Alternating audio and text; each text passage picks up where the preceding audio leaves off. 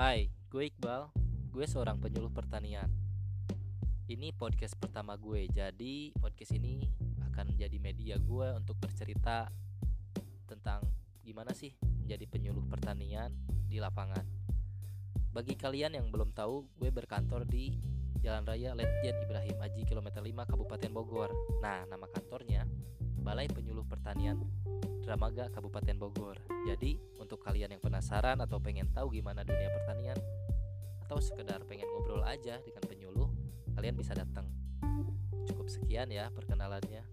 Ditunggu ya untuk episode selanjutnya. Stay tune.